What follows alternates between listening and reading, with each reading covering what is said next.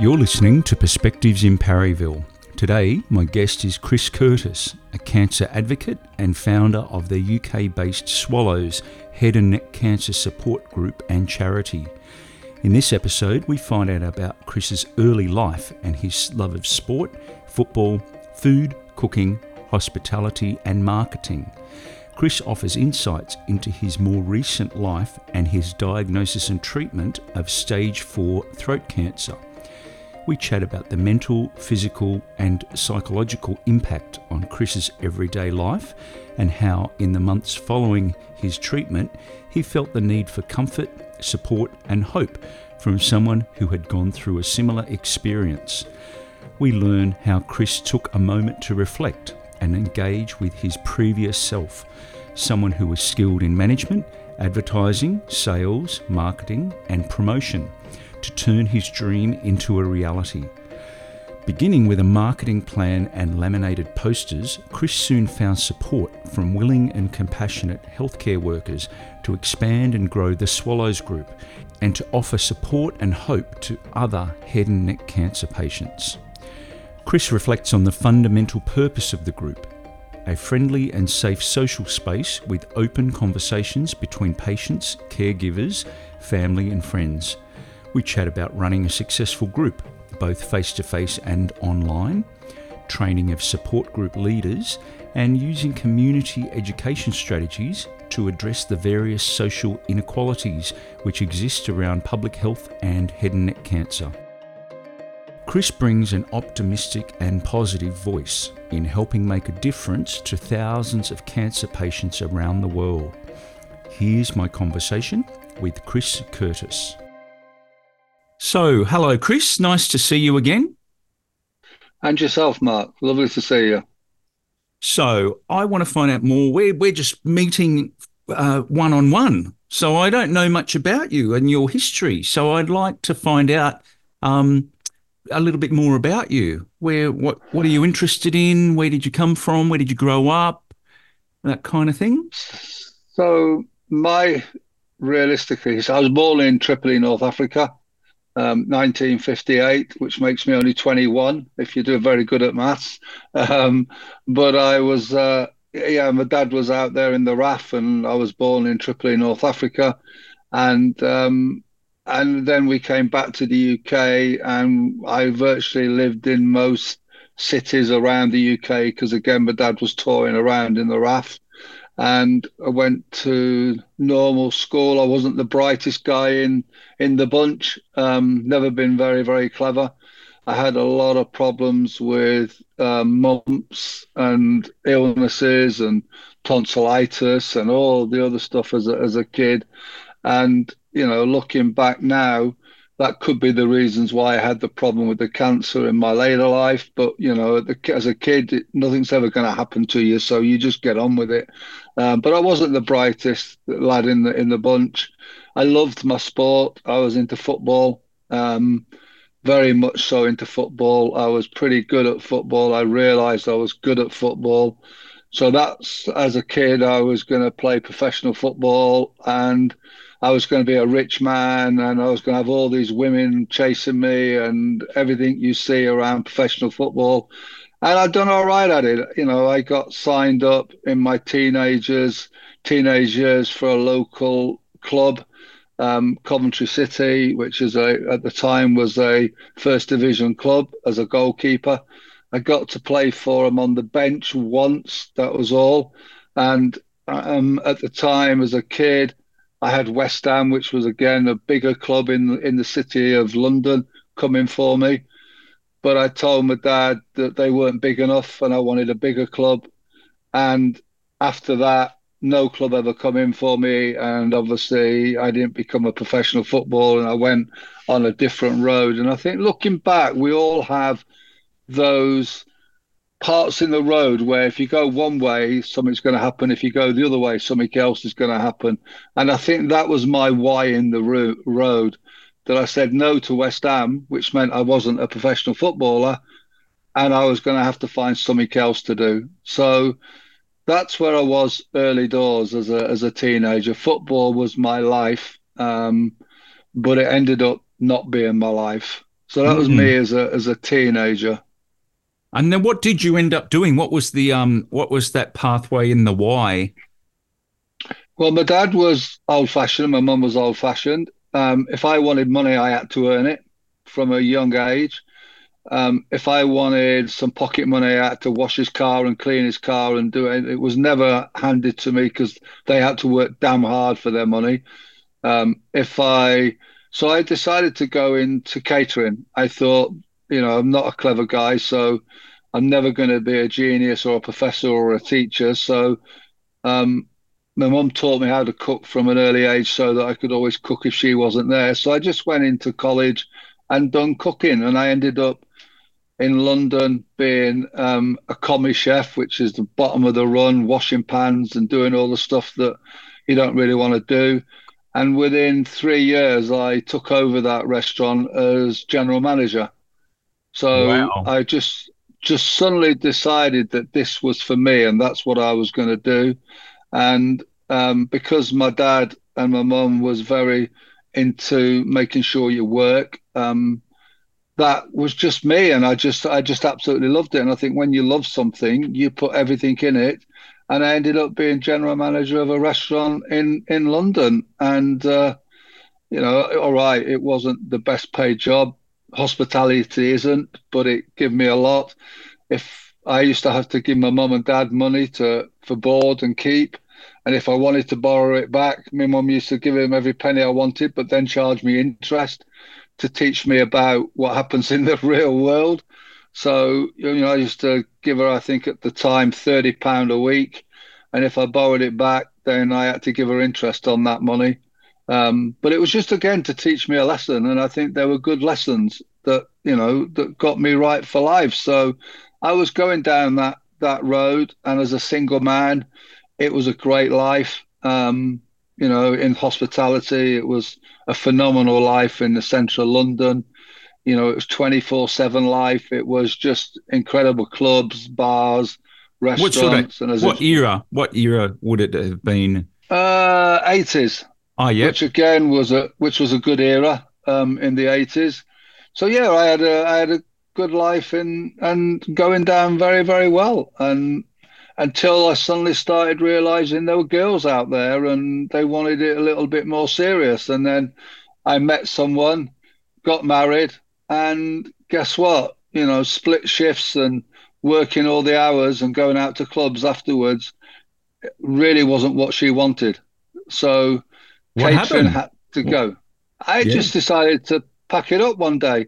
And it was either get divorced or pack up the job. So at the time, I decided to pack up the job and look for something else.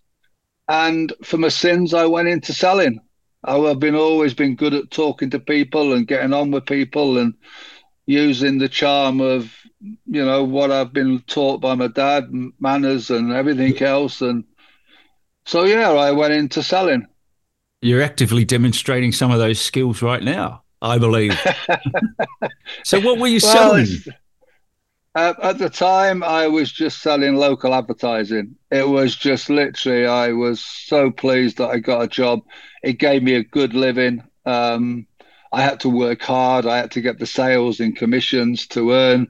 But then once I started earning the money that I knew that I could earn, then I realized this is the job for me. And I decided to take it on as a profession rather than just as a salesman. So I tried to speak to as many top salespeople in the industry as I could in advertising. I actually took four weeks off to go and work with the top man in the company who was earning the most money so that I could see what he was doing. And I remember promising him within 12 months I would knock him off the top of the off the list. and it was almost 12 months to the date that I actually beat him and I was number one in the company. Um, and the, the thing he told me was that don't worry about the money. If you're number one, you will earn the money because you're number one. So don't worry about money. Just worry about where you are in a company when you're doing sales. And if you're number one in that company, trust me, money follows you. And that was the best advice. And he also said the phone doesn't ring, you have to make it ring. So every time you get a customer, make sure you get five referrals. And in the end, I used to sell my referrals because I had so many of them to my other colleagues and then earn a commission on their commission. So yeah, I was loving it, and selling was what I wanted to do, and and that's and marketing, and that's the road I went. Did, did you miss the um, food aspect of your previous role? You know, well, because I was going to ask you, well, what sort of food did you enjoy cooking, and you know, before you hit the uh, heights of management? Yeah, well, um, the the food I used to cook was quality French food, um, and you know, before my cancer, I got to 22 stone, and you don't get to 22 stone without enjoying food. So food has always been my my nemesis. I think you know. Um, I love food. I always have loved food. I love creating food and making it look good on the plate, even to this day. Um, I think if it looks good, it tastes good. So even a spaghetti bolognese, I'll try and make it look a little bit different than just the spaghetti bolognese in, in a bowl. So um, those good things have stuck with me, and you know it's um, it's been fun getting to the stage where you know I got my cancer. So um, it's been a good life, put it that way, and I put it all down to my mum and dad giving me those hard lessons as a as a teenager. You know, knowing that if you want to buy something, make sure you got the money to buy it. Don't get it on credit because if you get it on credit, you're going to have to pay for it. Like I used to have to pay my mum back interest. Yeah. And work. If you work, everything will follow you. I think those lessons were good lessons. And my dad used to say, manners cost you nothing, son, but it'll get you a long way in life. And I think you know, those old fashioned ideals have, have got me to where I am now. Hmm. And so with your um with your selling and your advertising, what what happened after that? Like get us up to speed with where we are currently in our conversation, just to kind of fill in yeah. that time. Yeah. So I was in marketing um, I got into marketing from a sales job, and I wanted to really understand the ins and outs of selling and and why we, I was being so successful. So it went down the road of marketing, and marketing is a different skill set to selling, but they cross over. And I went into marketing, and again, once I go into something, I want to be the best I can in that area. And I went into marketing as a trainee, ended up having my own business and ended up having some very high net worth clients doing very, very well at marketing their products. If they had a product, then I would take it to market for them and I would take a percentage off their bottom line, no fees, no promises. But if I was successful and they earned more money out of it, then I earned more money out of it. So it was a no risk for them. So I got a lot of high net worth clients and I was doing very well. And my business was doing very well and then on Friday the 13th at 11:30 in the morning, I went to the local hospital with a lump on my throat to be told that I'd got throat cancer, and and it was stage four throat cancer. Three tumors, one at the base of the tongue and one each side of the neck. So three tumors in total, stage four, and the world just fell on its backside because I, that was the last thing. I expected them to say that I'd got a sore throat or got swollen glands or something like that. Not that you'd got stage four cancer, because I've never smoked, I've never drank um, for a lot of years, and I'm pretty healthy. Even though I was 22 stone, I was still refereeing at a high level. I was still doing a lot of sports, and I was enjoying life. So why me for cancer? Mm. and the world just dropped out of it. It was unbelievable. The worst moment of my life. And how old were you at the time? 52. Yeah, okay. And then so, what? Fifth. Yeah, what was like? I can well imagine. However, what what was it like? Just that kind of, you know, did did you quit work or how, what what what happened in the immediate kind of few months or after that? Well, we're lucky here in the UK that if um, I once you get diagnosed, within two weeks, you have to be in your treatment pathway, um, or you have to be discharged to say you're not going, you're not the got cancer, so go on your way and good luck to you. So because I mine was stage four, literally the following week, I was having my mask fitted, I was having my treatment plan laid out in front of me, and my I just handed my life over to my consultant, and I had no control of what was going to happen next. All my life, I've had a control of what I was going to do, like I've explained. If I wanted to be the best, I'd be the best. If I wanted to do something, I would do it. Suddenly, I'd handed my life over to a consultant and I had no control anymore. And that was the scariest moment of my life. So how um I guess could you could you this is for the audience, what is stage four cancer? How does that you know, what are the numbering systems? What does it mean? Yeah. So stage one is the one that you want to be diagnosed at because more people survive, one and two. Three, it gets a little bit harder to survive. And stage four normally is the one that you are not going to survive. Um, and there is no stage five. You are on the pathway to to no return. But but you know, once I understood what was happening to me and I got a grips with what was doing, I had to take control. And once I started to take control, then the rest is history. So my diagnosis, like I say, was stage four cancer. My treatment pathway was um, a feeding peg or a feeding tube fitted so that I was being fed through my stomach from day one. Um, I had radiotherapy, so I had six weeks of radiotherapy, which I had every day apart from Saturday and Sunday. They gave you Saturday and Sunday off. But every day I went to the radiotherapy and had 40 minutes of radiotherapy on all sides of my neck, including the back, the front, the side, and through the top of the head and through the bottom. I had chemo once a week.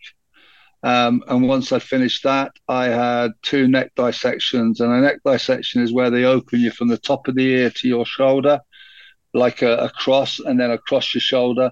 They open all that side of your face up and your neck up, and they cut the tumors out. And I had that both sides of my neck.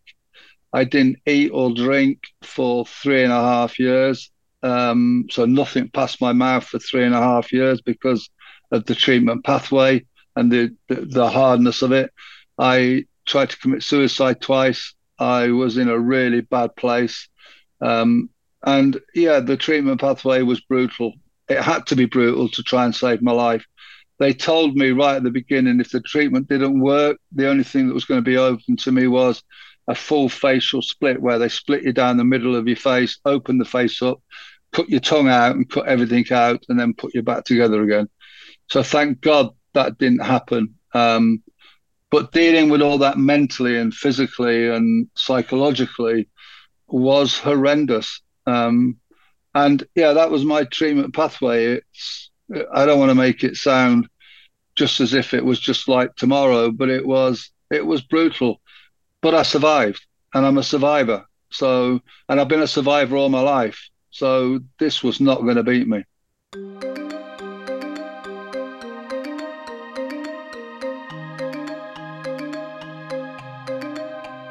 You're listening to Perspectives in Parryville.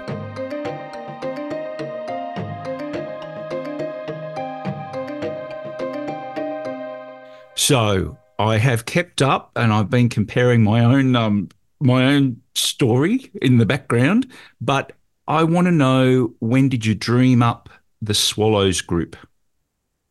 So it came in the I would say this I don't know, the six months post treatment, I was really struggling to go out. I wanted to speak to someone that had been there and wore the t shirt. And I hadn't got a clue where to go for that. The health professionals were fantastic, but they really wasn't giving me what I needed to understand. And I also needed hope, and there was no one to give me that hope. I needed hope of looking at someone like you, Mark, and saying, Well, you've been there, you wore that t shirt, and I'm going to get there because that's the sort of person I am. I want to get to where that person is. And like my sales days, I wanted to be number one in the company. I wanted to get to that, and there wasn't anybody. So I just decided to start talking to my old self, which is this sounds absolutely crazy. And every time I explain this story, it sounds even crazier. But I had, I was into marketing in a big way, like I've said. So I used to sit on the settee and I would talk to my previous Chris. And I'd say, I've got an idea. I want to start doing support for other patients and I want to give other patients hope. How do I do that? And then this other Chris, who used to be me, started helping me put together a marketing plan. And between the two of us, and that's the bit that sounds stupid as if I've gone crazy, but there was two of us in this, and that was me and this other Chris, started to put together an idea that I needed to offer support to other patients and let me be that hope and that piece of light at the end of a tunnel. So but I can't do that without looking at a marketing plan. So I had to come up with a dream. And my dream was within 10 years to be the number one support group in the world offering support at the point someone wants it, when they want it, how they wanted it. That was my mission statement to get me going. And that's the plan I built was and then I had to come up with a name because all marketing is based on Coca Cola has a brand and it has a name. So I knew I had to create something. So we all struggled to swallow. So that was an easy one. I called it the Swallows because it's easy. We all struggle to swallow. Um, so, but swallows are also birds of hope and birds of wisdom, and they're birds of flight. So again, I'm thinking to myself, well, yeah, we can't swallow, but what I'm looking to do is give someone that hope and that flight and that. Uh, so I started putting it all together. I looked in the world to find whether breast cancer was pink, bowel cancer was black, but head and neck cancer had no color. So I've, I had a bird outside in my garden that was going rusty and it looked burgundy. So I decided to turn it burgundy and I wanted to have Burgundy as head and neck, and I wanted the Swallows to be a leader, and that's how I dreamt up the Swallows. And we I had a fundraising event. You can't do anything without money, unfortunately, in this world. As much as people are really generous, you can't do without money. So I put on a fundraiser, and at that fundraiser, we raised something like eighteen thousand pound, um, and that gave me the capital to then start buying things to get things moving. And the other thing I decided on was going back to my food days. If food looks good, it tastes good. So whatever I produced had to look good so that when someone read it or saw it, they wanted to engage. So instead of having a photocopy of a photocopy and a horrible post poster curling at the end in a hospital, I wanted it to look attractive. So I went to the extreme of having something designed and created that looked very, very attractive. So once I got all that together, then I had to distribute it. So I started working with the hospitals. And before I knew it, the dream was reality and moving at a pace that was just phenomenally fast. But again, that's me as a person. That's what I wanted. And that got me out of my depression because I didn't have time. It got me to have a conversation with Sharon when she used to come in from work whereas I wasn't having those conversations anymore. And all of a sudden, I had a purpose in life. And because I had that purpose, which was to help somebody, and I always remember the first patient I helped, he actually rang me up and said, Without you, Chris, I wouldn't have got through it. And that's all I needed, just that few words. And that was the hope within what I was trying to generate and create. And and now, what now, 11 years on, we're doing very, very well and very, very busy across the globe.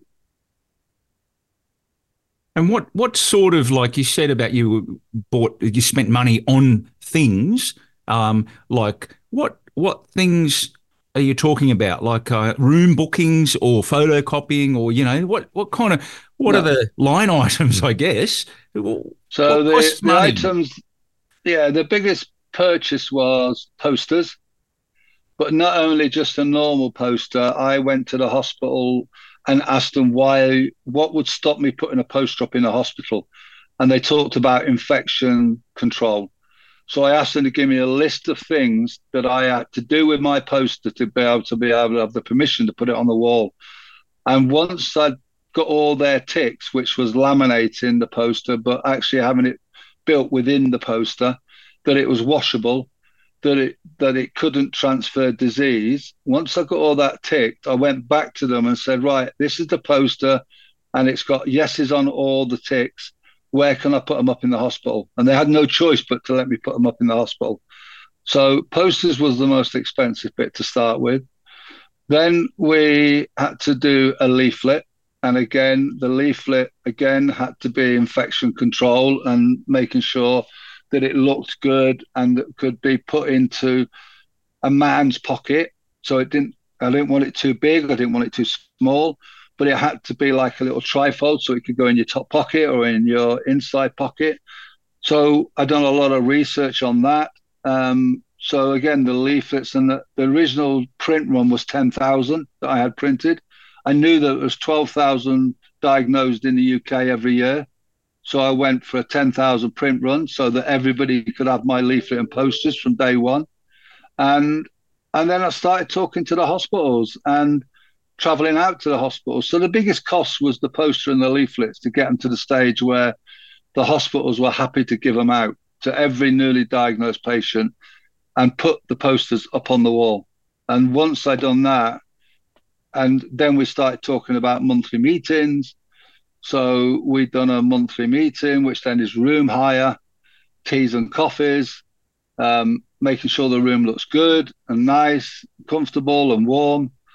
And we started our regular monthly meetings. And from the first day that I started it 10 years ago, we have never missed a monthly meeting in 10 years um, in Blackpool. And we now run 22 of those meetings across the UK, five in Spain, two in America, um, and one in Saudi Arabia. And we never miss a monthly meeting. So tomorrow night, which is Wednesday, we will be having our meeting, a global meeting with about 120 people on the meeting from all around the world, as well as our face to face meetings, all on the same day.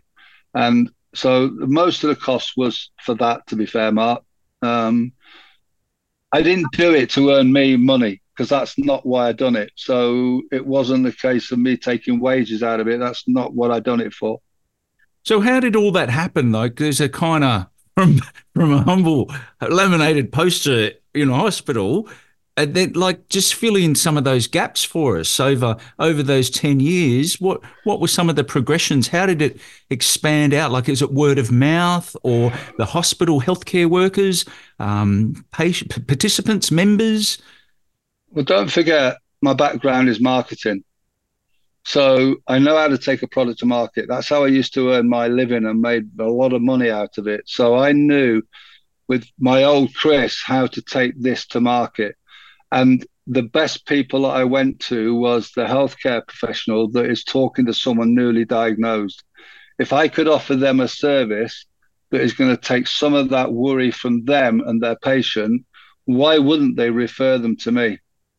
So I went to virtually every hospital in the UK and spoke to all the health professionals and got my posters on the wall, my leaflets being handed out, built that network of health professionals very, very quickly. It had never been done like this before. So they were happy to see me, they were willing to see me. And so it, it, it went very quickly. Um, it was like a dominoes. You knock one down and they all tumble it was very much like that. Once I got the first one and the second one, they then started recommending me to their colleagues in another hospital.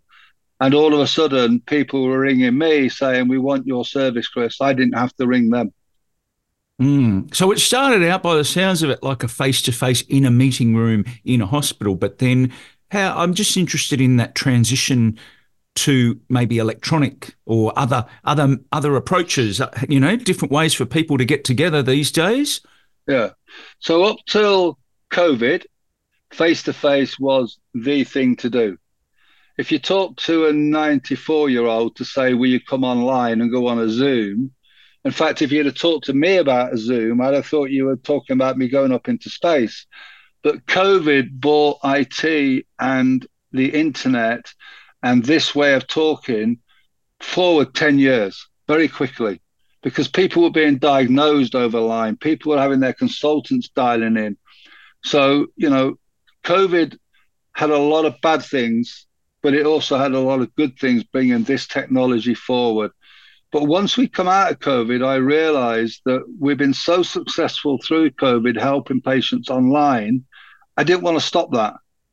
So, yes, some people like face to face because they like that way of communicating. Some people like just to go online and they'll be at their own home and they'll come online and meet people. Some people like one to ones. Some people like to meet in a cafe. So we have all them services now for our patients.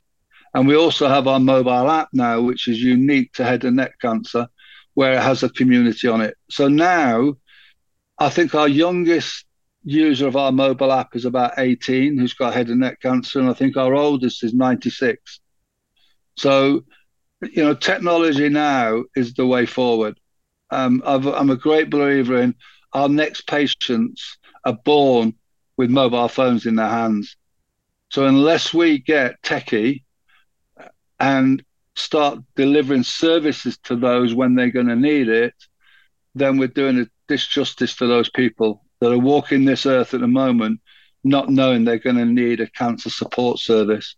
So we need to step up to that mark, and that's what we're trying to do now. But generally, I believe COVID has helped us realize that this has to be done because people are expecting it now.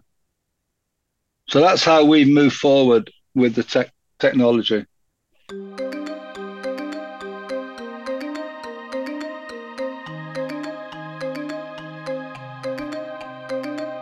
You're listening to Perspectives in Parryville.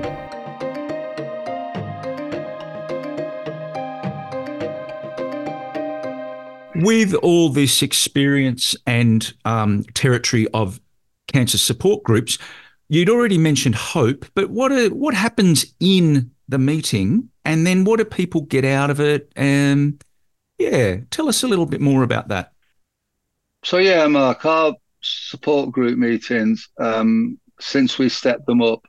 I the first one I ever went to was like an AA meeting, and you had to stand there and say, "I'm Chris, I've got cancer," and and then it went to the next one, "I'm John, and I've got cancer." Then it went to my wife, "I'm Sharon, and I'm okay." And it went around the table, and by the time we were around, it was all over, and I thought, "What am I doing this for? This is not what I want." so again, when I developed a support group I what I wanted was that there was no silly question. It was a friendly place to be. It was a safe place to be.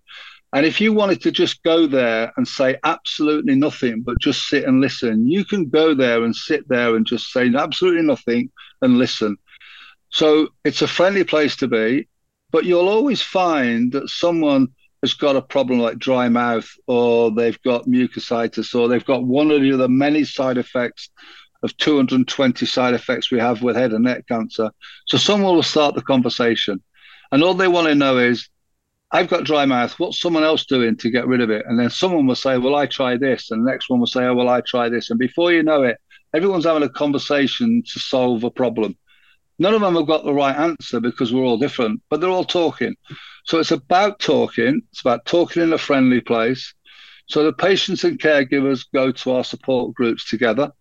But halfway through the, the night, they separate. So caregivers go into one room, patients stay in another room. Because our caregivers have the same problems, but they see it in a different way. So they need a safe space to be. So we separate them. And we found that when we separate our groups, then the dynamics start to change because neither party protect each other. What they do then is open up even more. Um, and you'll also always you'll think you're the worst off person there with your treatment and what's happening to you. You'll always find someone that is worse off than you. And all of a sudden you think, God, I'm lucky. But what I can do now is I can help that person. So it's about it's just about having that open conversation. When we start our meetings, sometimes it's very hard to get everyone talking but because of the way we train our leads and the way we move the, the meeting around, by the end of it, you can't shut them up. They, you literally have to kick them out and put them in the bar to continue talking because otherwise you'd never get home. Um, but it's it is a place that people can literally just sit and talk or do nothing, and everyone understands what you're going through. So you know you you can you, we have a lady that very rarely speaks, and is, and when she does speak, she's hard to understand. But no one, everyone gives her time to talk. They're not they're not hard on her. They they just sit there and listen to her, and she talks. But it took her 18 months of meetings to just say hello to the group. Of being in that meeting and saying nothing for 18 months. Now she is a regular talker in those meetings. That's what the meetings are at, Mark. It's there's no set agenda. We tend to have a guest speaker if we can in each of the meetings, um, but we invite our health professionals into the meeting. It's not a right for them to be there.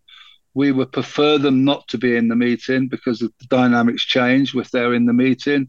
So we prefer to have it just with patients and caregivers and family and friends.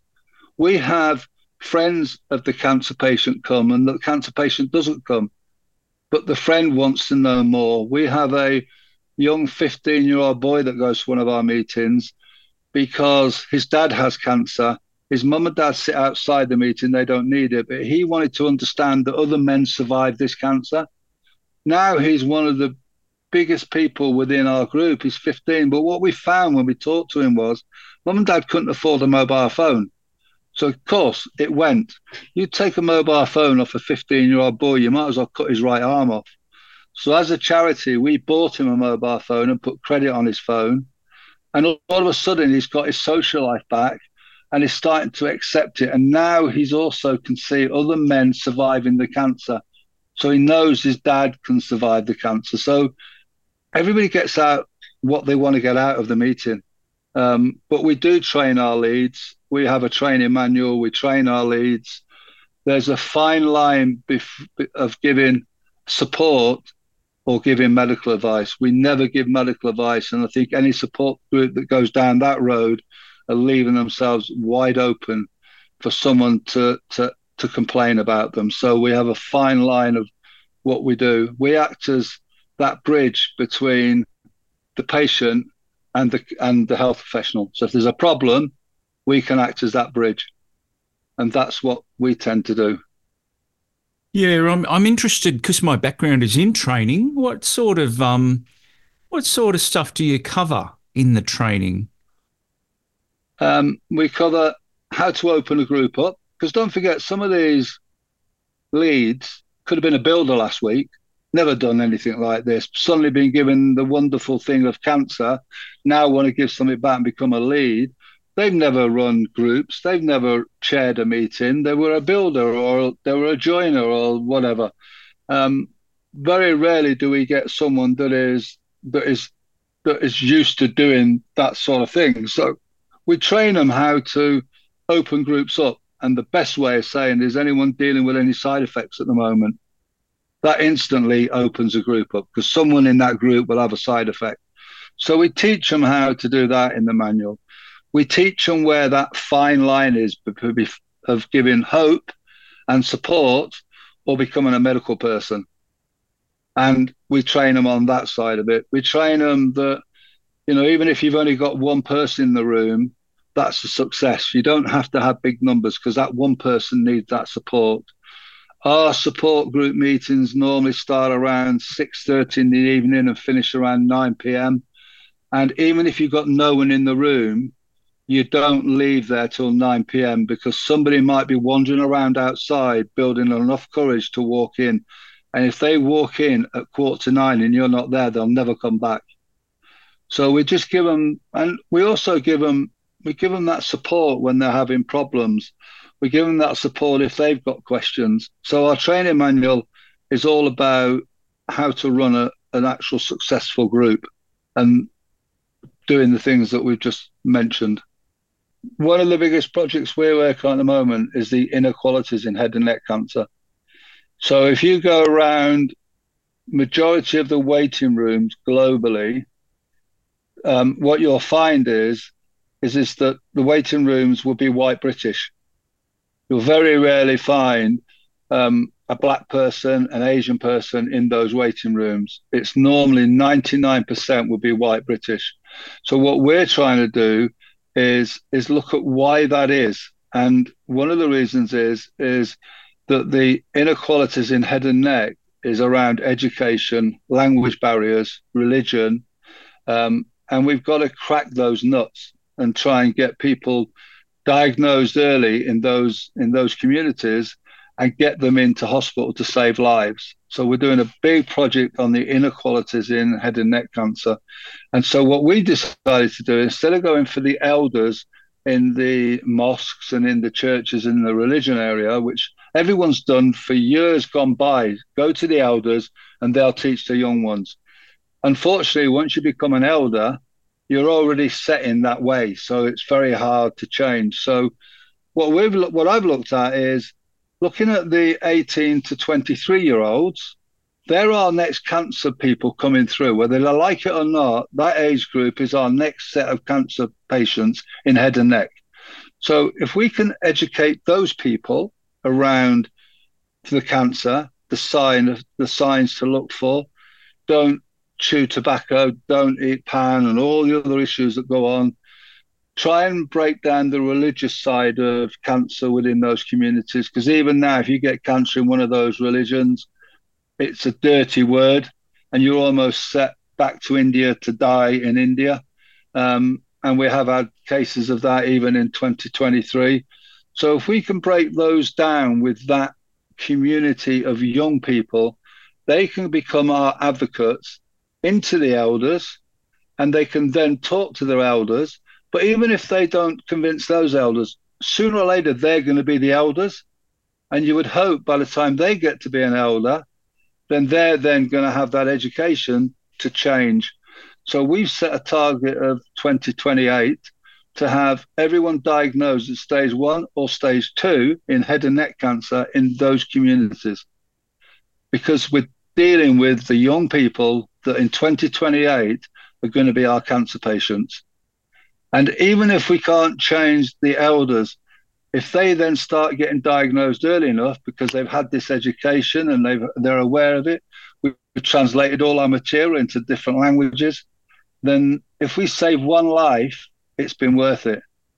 But I think we are going to have a massive, big impact on the inequalities of head and neck cancer globally if we tr- if we educate that age group.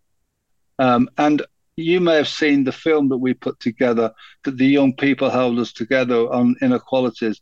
As an older person, you can cringe a bit, but actually, when you know that they've created that around head and neck, it's actually a very very powerful film with that age group, and it's already getting the impact that we need That the community is coming to us now asking for the information to be translated to put up in the mosques and to put around the mosque and do the education in the schools.